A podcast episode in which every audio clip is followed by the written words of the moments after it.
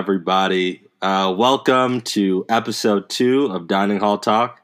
As you know, the podcast Dining Hall Talk, where we talk about a variety of issues um, with the depth that we would, you know, in a college dining hall.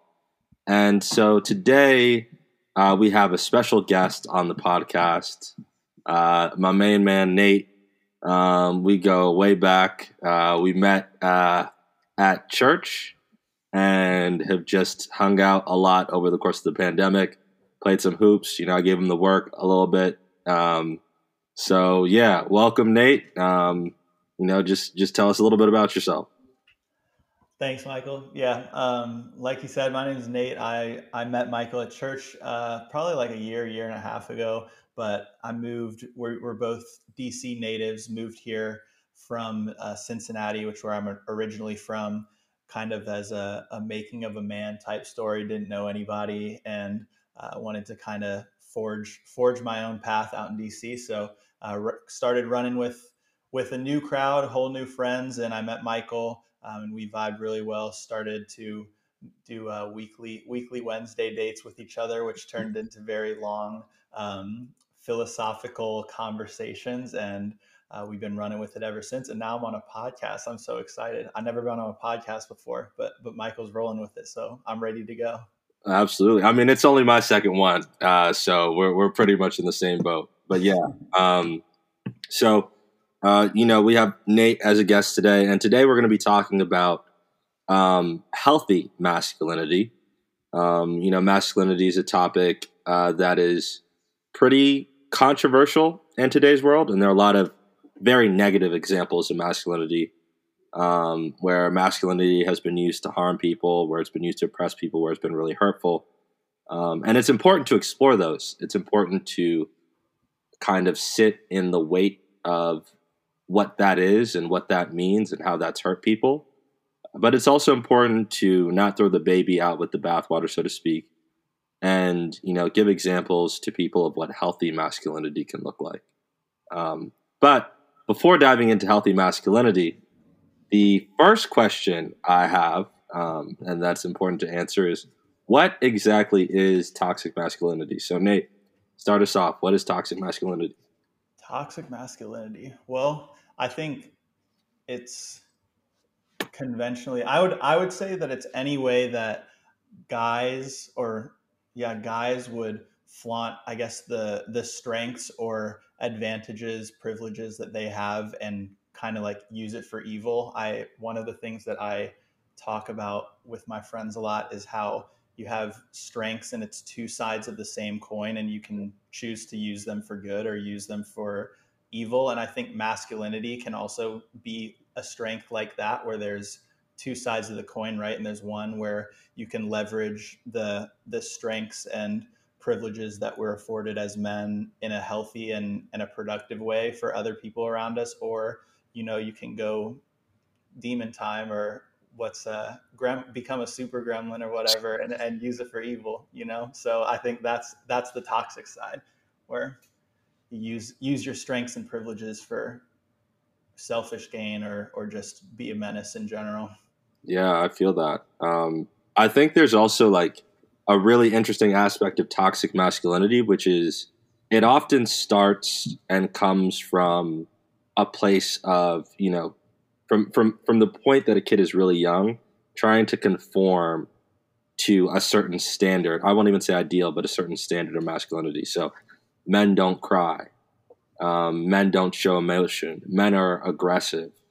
And the mind of that child right is shaped and formed in a way that as that individual grows up they can't help but express those things in positive ways. Because what happens if you don't express emotion?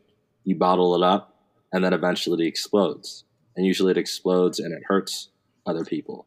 But what happens if the only, you know, um, the only outlet that you have for emotion is aggression? You end up hurting those that you love, and you end up hurting those that you care about. Um, or what happens if you're not trained to have a positive view of of woman, right? You end up, you know, hurting them. And so like toxic masculinity is both right, the manifestation in my mind, right, the manifestation um, as an adult where you're a male and you're, you you have behaviors that harm others and that constrain yourself. Uh, but it's also the product of the world, maybe other men, and the expectations of quote unquote manhood acting on you um, in a way that leads you to conform as a child, that makes you that adult that hurts others. Um, yeah, and so like I guess kind of building off of that is what are some examples or what are some of the most prominent examples of toxic masculinity that you feel that you've seen? Oh Lord.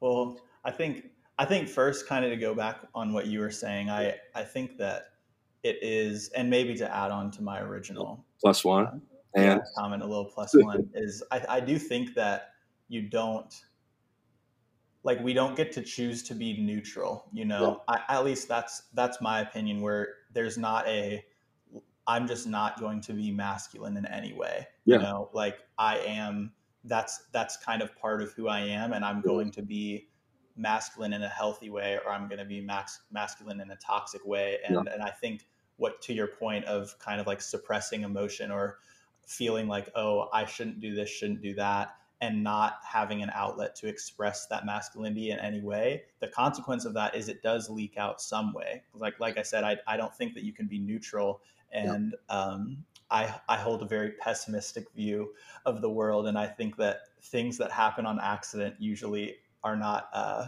positive what is that entropy how things tend to devolve into chaos yeah. and you know if you if you don't take some some form of control over how am i going to express um, express this masculinity, then it's going to leak out in in negative ways. And so um, I think that it's cool that that you thought this is a good thing to talk about because I think that it is, um, yeah. and it's a good thing that we kind of have to t- consciously think about, or else my masculinity, our masculinity, will leak out in in ways that are not um, not attractive, not appealing, and not productive to uh, to the people around us.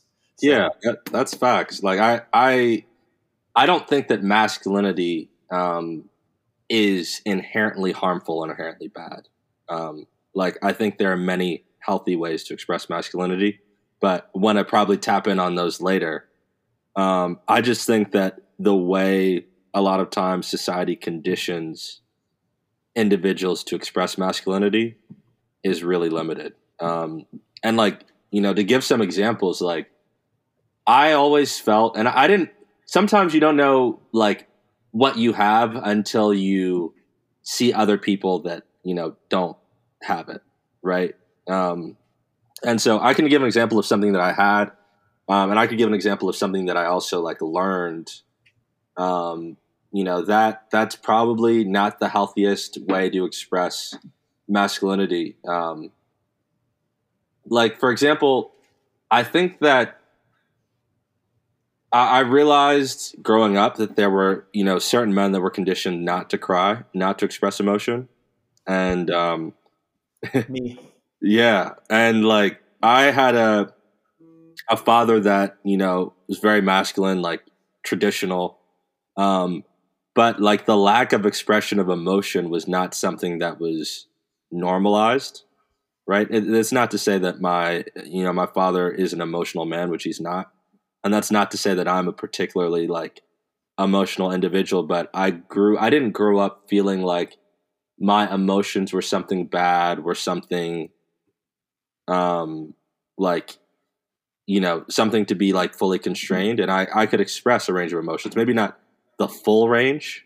Um, and there's still certain emotions that I have more trouble expressing than others, but um, certain emotions I could express. And the fact that like my parents were like, oh, you know, boys don't cry or that the response to my crying wasn't like you're a man don't cry when i was a kid mm-hmm. super healthy um, and it allowed me to be able to express sadness to others um, now there's another there's another question about like what happens when you actually express that sadness it's not just being able to express it it's about it being accepted and valued right um, as a range of emotional expression and not being like used or, or, or not being judged for that so that's like one thing that I feel I'm really grateful for. Um, one thing that I realized I had to learn as well as just how to be comfortable uh, expressing like care, you know, for for for other for other individuals, right? For other for other guys, like openly saying I care about you, like I love you, like those aren't words that you really you're not really conditioned as a man to say to your friends, you know? And um like the first couple times it comes out, even to this day, it's like a little bit of like uh like it doesn't flow out naturally, but it's it's important um to let the homies know that you um you care for them. So that's that's an area that I'm still trying to grow in, and that's an area where I see that you know um, toxic aspects of masculinity have affected kind of the my, my ability to express myself, my ability to express care for others. So, like passing that on to you, what are some examples in your life where you've kind of seen that manifest? Yeah, I think I mean I, I resonated with a lot of what you were saying. I think when I was when I was growing up, and even uh, you mentioned that oh, if these if these things are kind of like either either implicitly or explicitly expressed to you, like oh, boys don't cry, or or like we we can't you know say that we care about each other and there's only a certain range of emotions that are appropriate to express like in any context like i saw that a lot more implicitly where i didn't think it wasn't like a oh you know like quit crying you, you yeah. have to be a man but it was more um and again i think this goes to my point of how you have to be intentional about it like not talking about it i think will you'll devolve towards either suppression or or toxic expressions of your masculinity where growing up like i was one of those guys that after every single sports game that i lost i'd cry like i was i was like so competitive and every time i lost i would cry and i was so ashamed of it too which granted that might be an expression of toxic like toxicity in a different way as well but like no, you could, you could feel those emotions you could feel those yeah, emotions. but but always cried like after every game probably until i was in junior high school and i am probably exposing myself here, but like all always like whether it was me playing, um, I remember I don't remember what year it was, but when Donovan McNabb and Tom Brady played against each other in the Super Bowl and the Patriots won, I like went up to my room, like stood up real quietly when my parents were in the room, like walked up to my room and just started crying because I was so like upset. Perfectly that. rational. That I'll tell you, that one is 110% justified.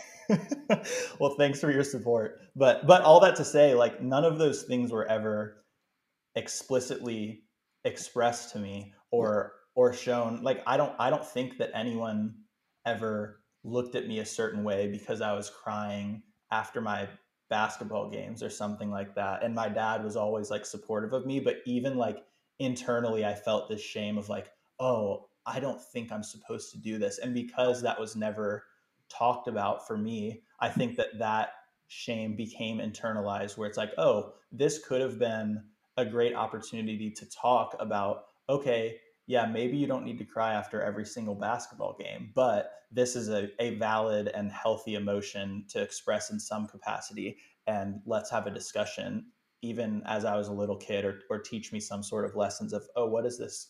What does this look like in a healthy way as I'm growing up? Because I think as I grew up, I learned to just like either numb myself or suppress that, where it's like, oh, yeah, I lost and I'm like pissed and I'm sad, but I'm not going to let anybody know. Like, I'm going to stay cool, calm, and collected, and then just kind of try to try to eat it and and just absorb it into my my being. And again, like, does that just go away? Probably not. But how does it manifest itself? Um, I don't know exactly how it did, but I'm sure that it doesn't just stay stay there or just go away.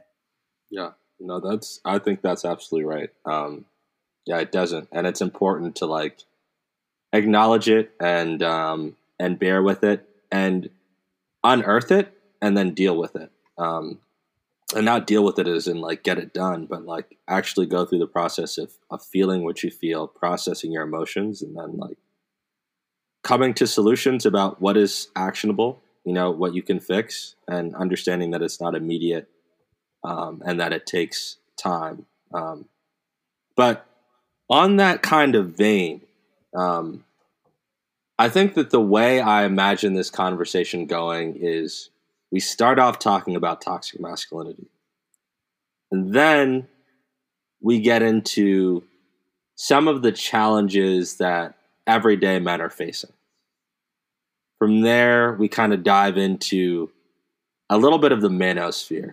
Talk talk a little bit about you know um, guys like Joe Rogan, Jordan Peterson, um, and then I think finally we close it out with what is a vision for healthy masculinity, right? And what does that mean? Not just in terms of like emotion, um, self actualization, and care for others. Um, but yeah, just like a big picture vision for what it means, you know, and it won't be perfect, uh, but you know, hopefully it's 90% good and people can reject the 10% or, you know, um, but yeah, so that's how kind of how I envision this conversation going. So you you couldn't stop smiling there. I'm excited now. You're excited? You're ex- I, I'm I'm excited too. I'm excited too.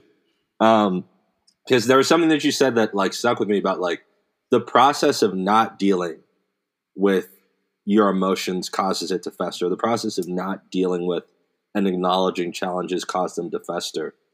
Um, and so I want to kind of turn the conversation a little bit to the the struggles of men in the West today.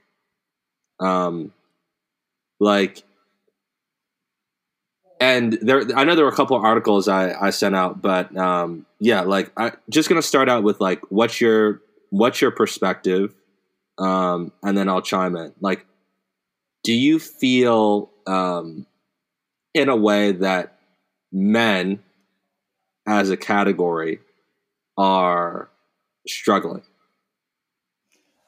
I mean, everybody struggles to an extent, but I'll I'll try to pick apart how um, for for men specifically. But I think the way I know that originally it we kind of posed this question of what is toxic masculinity versus healthy masculinity. I actually feel like as we're talking about it, there's three categories where there's mm. toxic, like active toxic masculinity. Then there's the suppression point, which we've been talking about a little wow. bit, and then there is healthy expression, right? And so, toxic masculinity would be more like how when people actively express toxicity, however you want to yeah. um, define that, like the negative expressions of masculinity, and then this this suppression piece, which I think if I were to pinpoint like one of the struggles of figuring out how to become, uh, oh, that's kind of a tongue twister, healthily masculine, like healthily masculine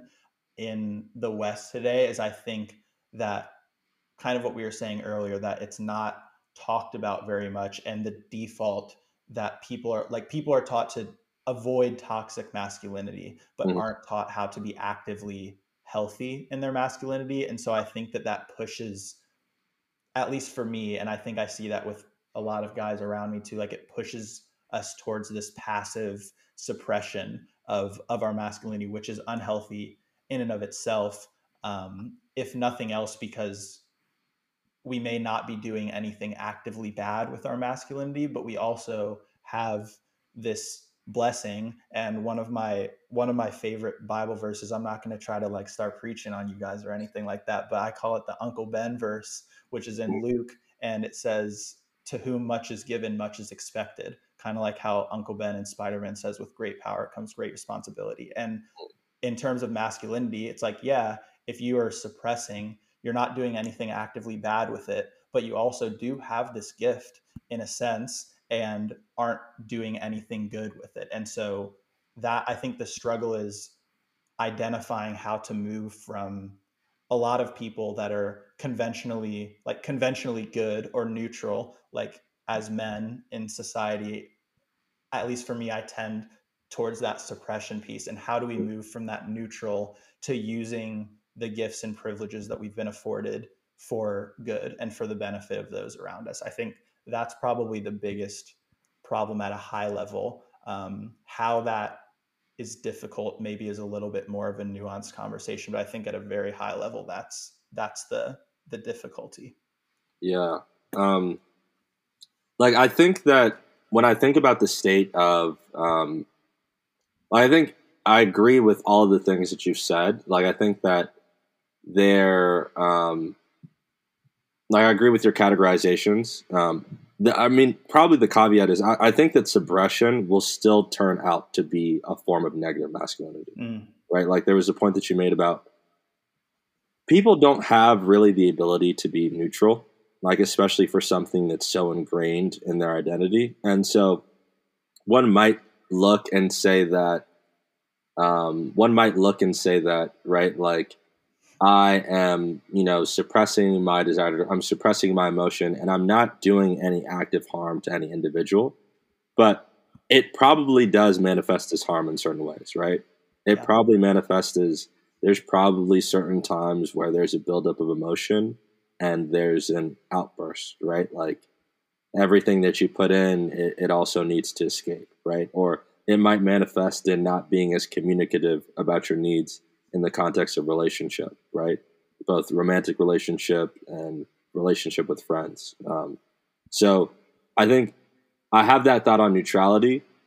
The other thing that I think about a lot is just the way that the world has changed that's made it much more difficult for people to achieve that false ideal of what masculinity is. And so taking like a broad version of not just thinking about like an individual as an emotional animal, but also like as a you know as a as a financial animal, right? Um, like there is a lot about the world that has changed in the past, you know, forty years, and and previously, right? Men were defined, you know, both in terms of their you know their personal characteristics and fitting that standard mold of what a man is supposed to look like and do. Um, but also right their ability to provide in a substantive way like financially right? Like their ability to be the quote unquote breadwinner. Um, and i think now we're seeing um, a real challenge for not just men to recognize that that's not the quote unquote right ideal, so to speak. Um, but even if they fail to recognize, even if they like hold that as the ideal, there's a challenge for a large swath of society to be able to achieve it. Um, right? Like if you look at the kind of educational statistics for young men, they're they're going to college at much lower rates. Um, like they a, a wide variety of men, especially men that are not a part of the upper middle class, especially, um, are not able to are not able to reach and fulfill that standard of what a quote unquote male is supposed to do, right? Mm-hmm. And because of I think this lack of this lack of ability or desire to to to strip back the layers that society has placed, and, and sometimes the the unrealistic layers that society has placed, both emotionally, financially, and according to a wide variety of metrics, um, and ability to find a healthy definition of masculinity that values them as an individual in the whole.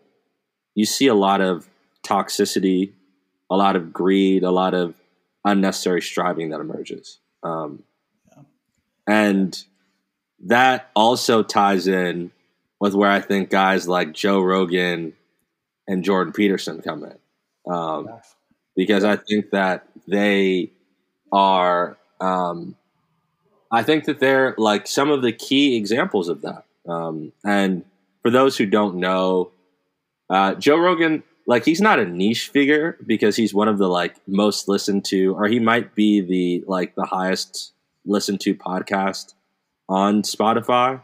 Um, but a lot of people don't know about him, uh, don't know of him. He's very involved in the UFC. I don't even know his bio that much. He's just this kind of big, bald, in shape guy who likes MMA and UFC and um, always talks about quote unquote getting better and has like this standard, almost stereotypical view of what masculinity is that's gotten him a lot of flack. Um, and I'd say that Jordan Peterson isn't a parallel, but he's someone who um, probably shares like a very similar view of masculinity. Um, that is the breadwinner, the stoic, the, uh, the the the person that doesn't that doesn't exhibit all the layers and nuances of emotion. The person that doesn't consider how they're feeling in the same way. Um, and um, there's just such a huge rise in the popularity of these figures. Like, while a lot of people might not have heard of them, they have humongous followings. Yeah. Um, and I think what that speaks to in my mind is that there are a lot of men in crisis. Like, not to say that, you know, people who listen to Joe Rogan or Jordan Peterson are in crisis, because I definitely tuned in and, you know, I might be in crisis. Yeah, You know, but yeah, a lot of people are. Um, and yeah, so I guess I've been talking for a minute, so I'd love to pause and hear your thoughts on that and your thoughts on the appeal of kind of these two figures and how that intersects with the um, the challenged view of masculinity that people are struggling with today. Yeah, yeah, for sure. I mean, I think to condense it, I feel like it's it's like a power vacuum, you know. And we were talking earlier about um, explicit and implicit ways that expressions of masculinity can be pushed on on guys, um, and I think those two are the more, I guess, explicit ways where um, they're explicitly speaking about, oh, what does it mean to be a man? What how do you express your masculinity in ways that they feel like is right um, but there's implicit ways too like i would even extend extend that power so what i mean by power vacuum is i think there are very few people that are speaking into what it means to be a man and that creates a vacuum and people i think that guys crave that kind of information and so we look to figures like joe rogan and jordan peterson but even Not me, but some guys. Yeah, but even I would point to like rappers, celebrities, um, like football players, basketball players, like that type, where people do look up to these people and like, hey, you mentioned the false ideal of masculinity. Like, I think those are all false ideals too, because everyone can't be a rapper, everybody can't be a professional basketball player, but there is a way for everyone to be healthily masculine. Yeah, not everyone should aspire idea. to be that. Like, not everyone should aspire to like move like a rapper moves, right? Right. Because those aren't always things that benefit the communities around them, right? Like, Mhm. those are things that could be self-serving and and not to like not to fixate on rappers. This applies more broadly, but the the the the people that you know effectively become the caricatures that we idolize of masculinity. It's not just that it's not attainable, right? Because it's not something in a sense that you desire to be obtained, right? Like, uh, in in, you know like the the relationship between them and the community around them is not always positive and wholesome. Um, but yeah, sorry for that interlude. Just No, yeah, I mean you're you're spot on, and and I think that that it, it's a very like outward expression of masculinity, and very I think that false ideal that you mentioned is it's very materialistic. Of like I I was joking about um, I forget how we brought up the term hypergamy, but like that's a very that's a very like I'm have to cut this, this. this is a previous conversation, and I'm not going to get too into it, but Yeah. it got brought up, but it made me think about the like. There's a very toxic side of the internet that uses that phrase a lot, Yeah. and and I think that that's like it's a, it's a very materialistic and kind of superficial view of what it means to be masculine. Of oh, like I'm going to get to this point of material success where I'm making a bunch of money, where I hit the gym so much that I look like a Greek god or whatever, and I can like bag all these girls or whatever, and that's what's going to make me masculine. And once I have these material things like check boxes, it doesn't really matter what kind of person I am. That's going to make validate my masculinity to the world, and that's what really counts. And nobody, with the exception of very few, talk about the the internal ways where you can become an internally healthily masculine person and that doesn't manifest itself in you making $200,000 a year and having like the physique of a Greek god and bagging a ton of girls. You know, like that's not necessarily what it means to be healthily masculine internally. But if that's the view of things, then it's like, okay, by any means necessary, I'm gonna try to get to that materialistic ideal. And that is toxic, I guess. Like that's yeah. that can that always manifests itself in very toxic ways because it doesn't matter how you are impacting other people and how you're impacting your community. It really just matters. Okay, how do people view me, and how am I able to get mine? Like in this world, like am I able to leverage the the skills, the gifts, the privileges that I have to get mine? And like, I don't want to use bad words in this, but forget everybody else. You know, like yeah. I don't care about what's happening with the people around me. Yeah, no, I, I, I definitely no. There, I think there's such a strong association um, between that those hyper masculine attitudes and that inherent selfishness. Because you start to you you start to value the world and value yourself in a way that only really exists when you have more than others have right?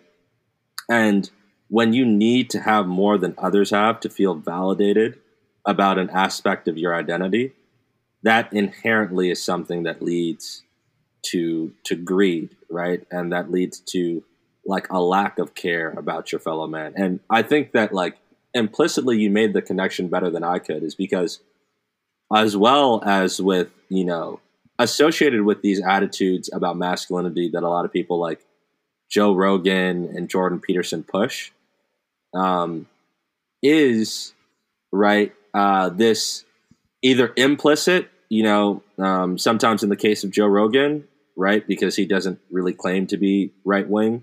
Um, he, he actually claims to be very much the opposite, or more explicit in the case of Jordan Peterson, ideals. Um, and this isn't to opine on like what view of society is right or wrong um, necessarily, because there's a lot of nuance there.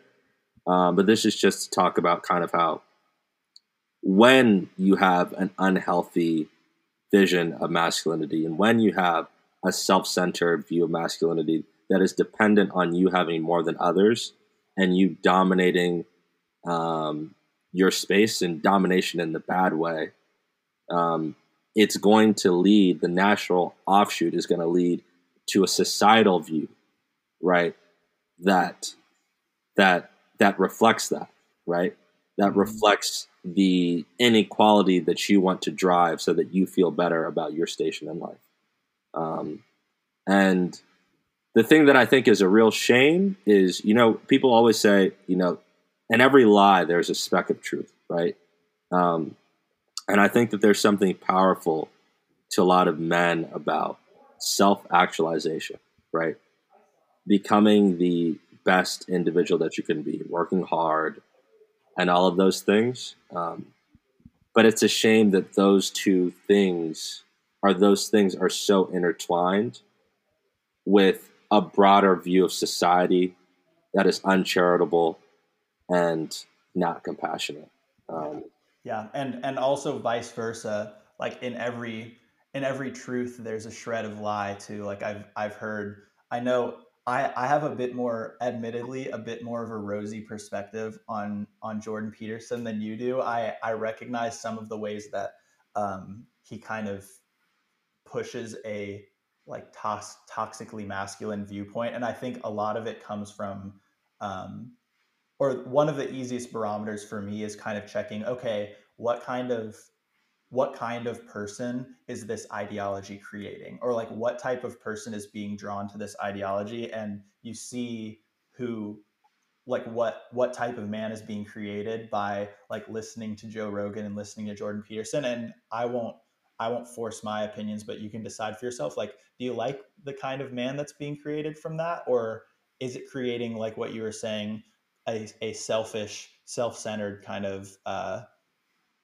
um, person or version of of of a man of a version of masculinity and if it is you know what is even if there is a lot of truth in or some truth in what they're speaking what is the lie that's producing these negative effects from people that are listening and really buying into this this lifestyle or the way that they're expressing their masculinity. And I think um, I think that it does just come down to selfishness and self-centeredness where I think that that perspective of self-actualization in and of itself is not bad.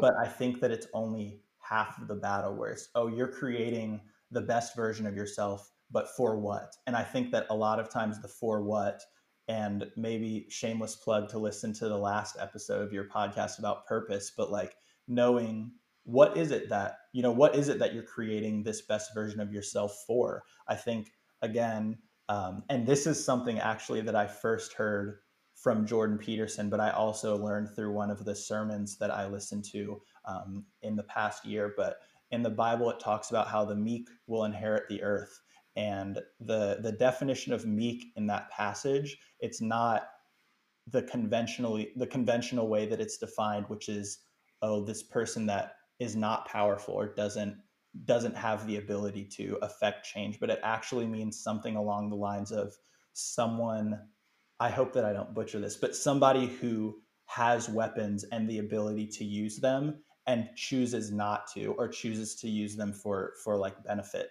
Um, and that is meekness, which I guess that self actualization piece of creating the best version of yourself or striving to become the best version of yourself is not inherently bad. But if that self actualized version of yourself is only used for yourself, you haven't gotten the whole picture. And there's a whole nother side after or while you are pursuing that, which is are you using this for good? or are you are you choosing even when you have the ability sometimes to you know rule with an iron fist or ex- exact whatever kind of force you need to like get yours and do what you have to do to achieve some level of personal success when it is good to do so are you willing to hold that back and use figure out ways to use that in a more beneficial way um, yeah. i think that's that's the difficulty and that's a lot of what's missing in the the more like toxic that you're that you're mentioning the toxic aspects of um, discussing man, masculinity in our society today yeah and I, I think there's even another nuance i'd like to throw out there because I, I think i absolutely agree with you that like there's a question of what are you becoming the best version of yourself for right and then there's a there's another question that precedes that which is what is the best version of yourself mm. and i think that like the challenge is twofold, right? Because they also advocate for a version of the best version of yourself, right? And that version is not the kindest version of yourself, right? It's not the most loving version of yourself, right? It's not the most helpful version of yourself. It's the version of yourself that is able to accumulate the most material resources, that is able to be the most fit, right? That is able to get the most girls, not necessarily, but not not in the case of Jordan Peterson, but you know, the, the, it, it, has been said in that sphere, um, and there is a large challenge, a non-trivial challenge in figuring out what does it mean to be the best version of yourself. And you know, we're both Christians. Ultimately, for me and you, the best version of yourself is a reflection of Christ, right? Um, but I th- there there has to be an evaluation and an honest evaluation of what that means. And my problem is not that they tell you to strive to get better, get better, do more, wake up early, be diligent, right? I, I don't think there's enough about all of the nuances of becoming the best version of yourself mm-hmm. that can then be a force for good. Um, and I think that that is another level at which it fails. So it's not just the problem of, you know, um, yeah, I want to like get mine at the end, right? It's the problem of they don't even know what it means to really develop as a man other than be better, right? Or do good, or go fight, or learn jujitsu, right? Or be dangerous, as as as Jordan Peterson likes to say. Um, and I think that answering that question is a huge challenge and one I'd like to, us to turn our attention to, which is what does it mean uh, for you right? Um, to be healthily masculine across the board, um, emotionally, right, in the way you relate to others. What's what's that vision in your mind, Nate? Talk to me. I'll try. I think the the biggest thing that's sticking with me in our discussion, if if I again, if I could condense it to something really short, is I think that healthy masculinity is selfless, like at its core. And I think that that kind of speaks both to the end product that you were speaking to, but also the process in order to get there. Where it's like, I, I do think that at its core, a healthy expression of masculinity is selfless. And so that doesn't necessarily push to the side some of the ways that these celebrities and powerful like speakers, podcasters, like all of those people in society are telling people. But I think the motivation behind that can a lot of times be what determines whether this is a healthy expression of masculinity or this is a toxic or suppressive um, expression of masculinity. Like, for example, I think of the like trying to get big, for example, like become become this like very um, like jacked or however you want to cut figure um, and a lot of times the motivation for that in a toxic lens is okay let me get big as fast as i can because then people will look at me people will be attracted to me and people will respect me. And even listening to the way that i describe that it's me me me like it's all for me. I'm doing it for myself and nobody else. What where if there is if i were to try to paint a more healthy picture of okay i'm going to try to hit the weight room really hard and see what happens would be okay there is a disciplinary aspect of this that will be good for me but i'll also be able to model that discipline which i think is a healthy expression um, and will make me and other people who aspire to be like that successful in other aspects and i want to model that so as to encourage other people to pursue the same thing it could look exactly the same on the surface, but the internal motivation is selfless in a healthy expression, whereas it's very self-centered and um, and greedy, like what you were saying, in a in a more toxic. And so, yeah, if I were to con- condense it to really short, I would just say that healthy masculinity is selfless. Yeah, I think that's that's really profound. Um, I mean, sometimes people just want to get big to get big. Like if you want to hit the gym, hit the weights. Hey, you're telling me I, you know? I tell my mom I tell my mom every Thanksgiving that I'm going to be 200 pounds by Thanksgiving, and every Thanksgiving passes, and that's always the goal. And I mean, if I'm being honest, it's pretty it's pretty selfish ambition, if if nothing else, to just prove prove my mom wrong because she always says that I can't do it. But yeah, some people do. But even if I were to look inward on myself, I'm like, ah, oh, I'm not doing that for the right reasons. Like, you know, and and I want to do it for the right reasons. And maybe it's like what comes first, the chicken or the egg? Like what comes first, my good motivations, or do I try to implement this healthy practice and hope that good motivations come from that? Um, I think I'm lazy, so I'm probably going to have to start with the former of having some sort of like, oh yeah, I just told my mom I'm going to weigh 200 pounds by Thanksgiving, so I'm going to go for it. But what you right now? Do that, I develop a more healthy and and selfless perspective that hopefully I can teach or or model to other people. Come work out with your boy, man. Uh, I'll, I'll, I'll I'll get you right. I'll get you right. I'll have you have you on all the protein powders. um, yeah, no, but I I absolutely agree. I do think that um, I do feel that at the core, healthy masculinity is selfless. And when I I think, yeah, like when you look at the variety of things we talked about, right? Um, when you look at, you know, the insecurity with finances, right? When you look at the inability to express like love or other emotions, right? Um, when you when you you you look at the the the, the lack of desire to be kind and gentle, you realize that a lot of the challenges um, of masculinity come with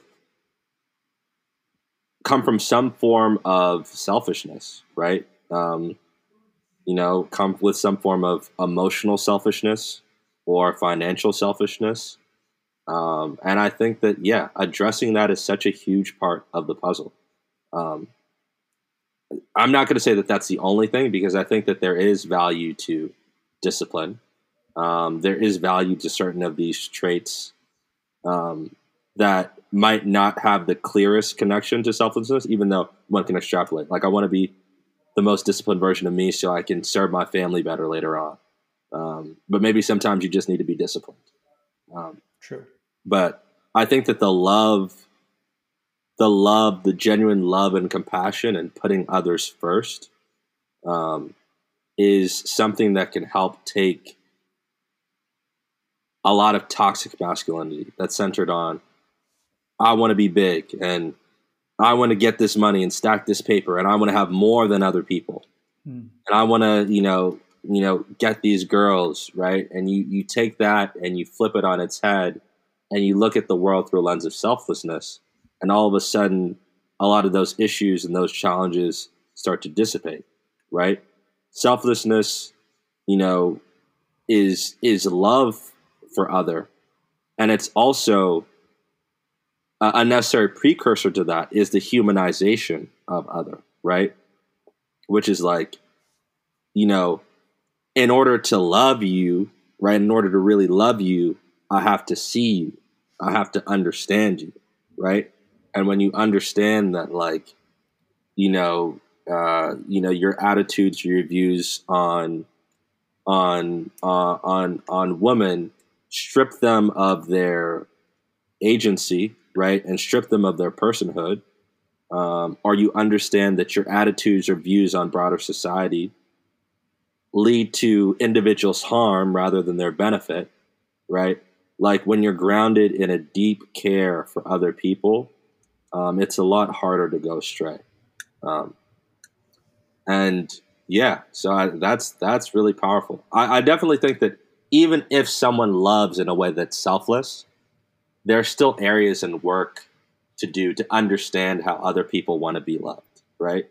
Mm-hmm. Uh, because there are a lot of our, you know, grandfathers or, or, fathers that were like selfless people that really loved and cared for their family, um, but wouldn't share their emotion, right? We're still told not to cry. Um, yeah. Or we're still uncomfortable expressing love in various ways. And that doesn't mean that they didn't put others first and didn't put their needs before their own. Um, but it it it it means that you know selflessness is one component, but even still unlearning some of the ways that we've been conditioned to behave, that we've been conditioned to think, is another important part of the puzzle. Um, yeah. And I think with that, like you don't want to be too prescriptive because you know healthy masculinity can look different for different people. Um, but I think it takes you a lot of the way there, right? If you have a genuine love for others, right? Um, and you work to kind of evaluate the way that you've been conditioned um, to react or engage to things that's not helpful to others that can harm others even when you're as well intentioned as possible um, you know that that takes you a long way towards creating a much healthier a much better um, vision of masculinity that hopefully can also help people from falling astray to you know th- those lies with a lot of truth or those lies with grains of truth in them. Um, yeah man. So spot on. I think i think uh, that's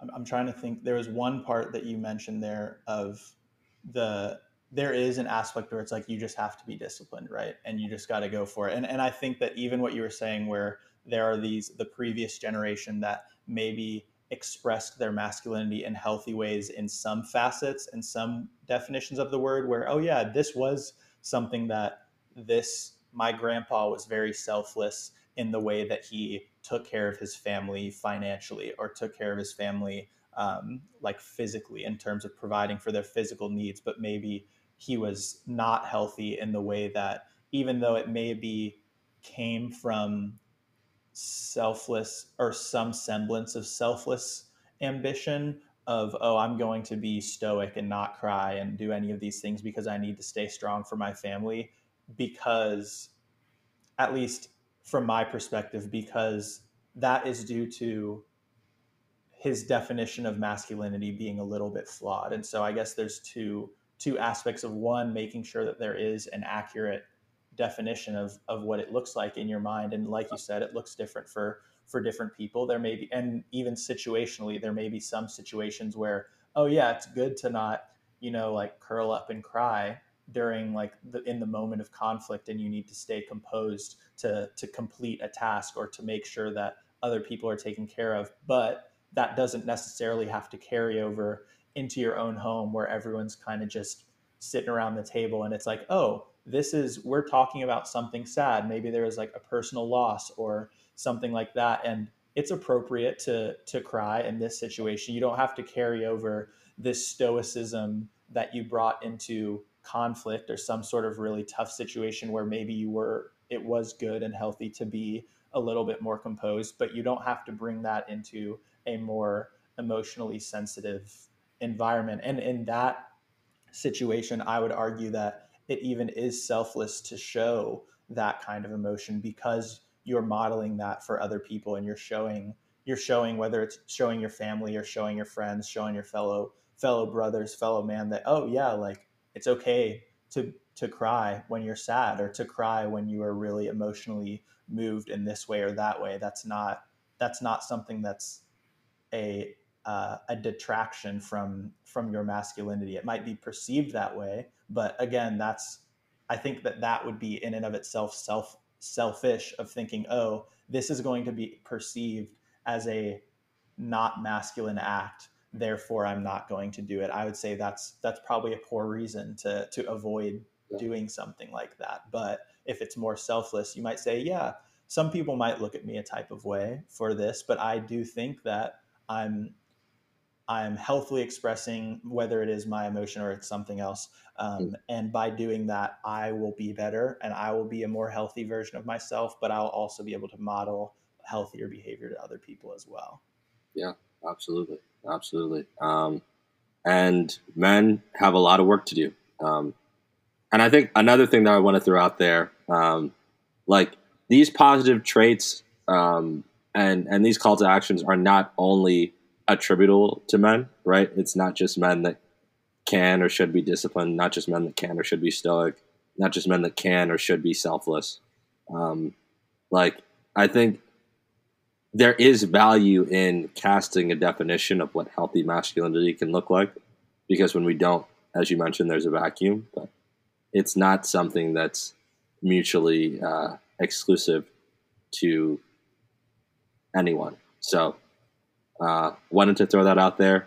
And with that, Nate, just just want to hit you, man. Do you got any any last thoughts? I think we we hit all our topics for today. So let me know. Uh, speak now or forever hold your peace. um, and also, if you have any suggestions of um, you know good books or good resources uh, that people might want to check out, um, you know, throw them out there. You don't have to, but maybe like maybe like one, maybe maybe uh, let me let me challenge you with this. One individual on instagram that you've seen healthily displaying masculinity that you follow. Ooh. Okay.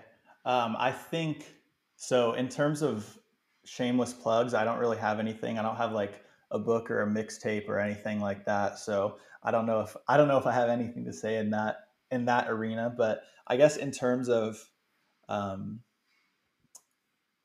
let's see who is a prominent social media figure that i see being healthily masculine? I'm a big fan of i hope that i'm not pronouncing his name wrong but Tobe Nwigwe. I mm. think that like he so for those who don't know Tobe Nwigwe is a he's a rapper from texas and um, i wouldn't call him a christian rapper but he is a rapper who is christian.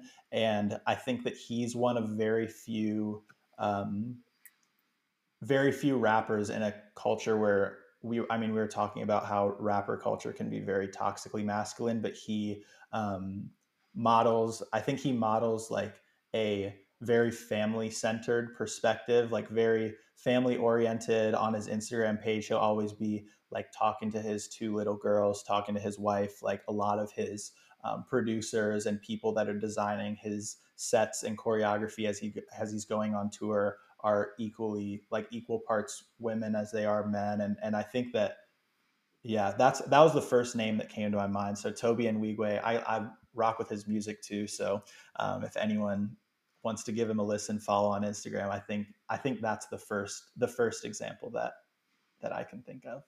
Yeah I'm I'm a I'm personally a very big fan you know fan of the music fan of the artistry. Hmm. um you know, and uh, he speaks to to the to the diasporic side of me as well. So, yeah, uh, very much second. Um, I think uh, my recommendation um, is this is a guy that I think has just I feel modeled versions of masculinity so well online. A lot of people are familiar with the video of the boy who couldn't punch through the board and he started crying. Mm. Um, and um, you know there was the, he was a kung fu teacher and he was like you know you, you got to go through. It's going to be hard sometimes but you got to keep on pushing. It's like it's okay to cry. I know it's hard. And then eventually the little boy punches the board and everybody's so happy. Um, and um, you know from that viral video i followed this this guy and he's just been i think such an example of healthy you know loving compassionate caring emotionally in tune manhood um, and his name is Jason Wilson. He's Mr. Jason O. Wilson on Instagram, and I've just continually been blessed by his posts. Um, and yeah, just his his versions and his visions for for what healthy masculinity, um, inspirational masculinity, loving masculinity, selfless masculinity looks like. So mm. um, that's another plug. And yeah, so Nate, my guy, thank you so much for coming onto this podcast and spending your your night here. Um, it's it's truly been a blessing to just talk with you and um, hear your vision about masculinity and and and I think together, I, I think craft a broader view uh, of what that can look like. One that's you know, um, selfless instead of selfish. You know, one that's emotionally in tune instead of um, withdrawn or, or, or, unnecessarily stoic. And so, uh, super grateful. And yeah, again, everyone, this is Dining Hall Talk, where we have deep conversations. Uh, and make sure to tune in next time. Thank hey, you. I love you, man. I love you too, bro. I love you too. All right. Take care. All right.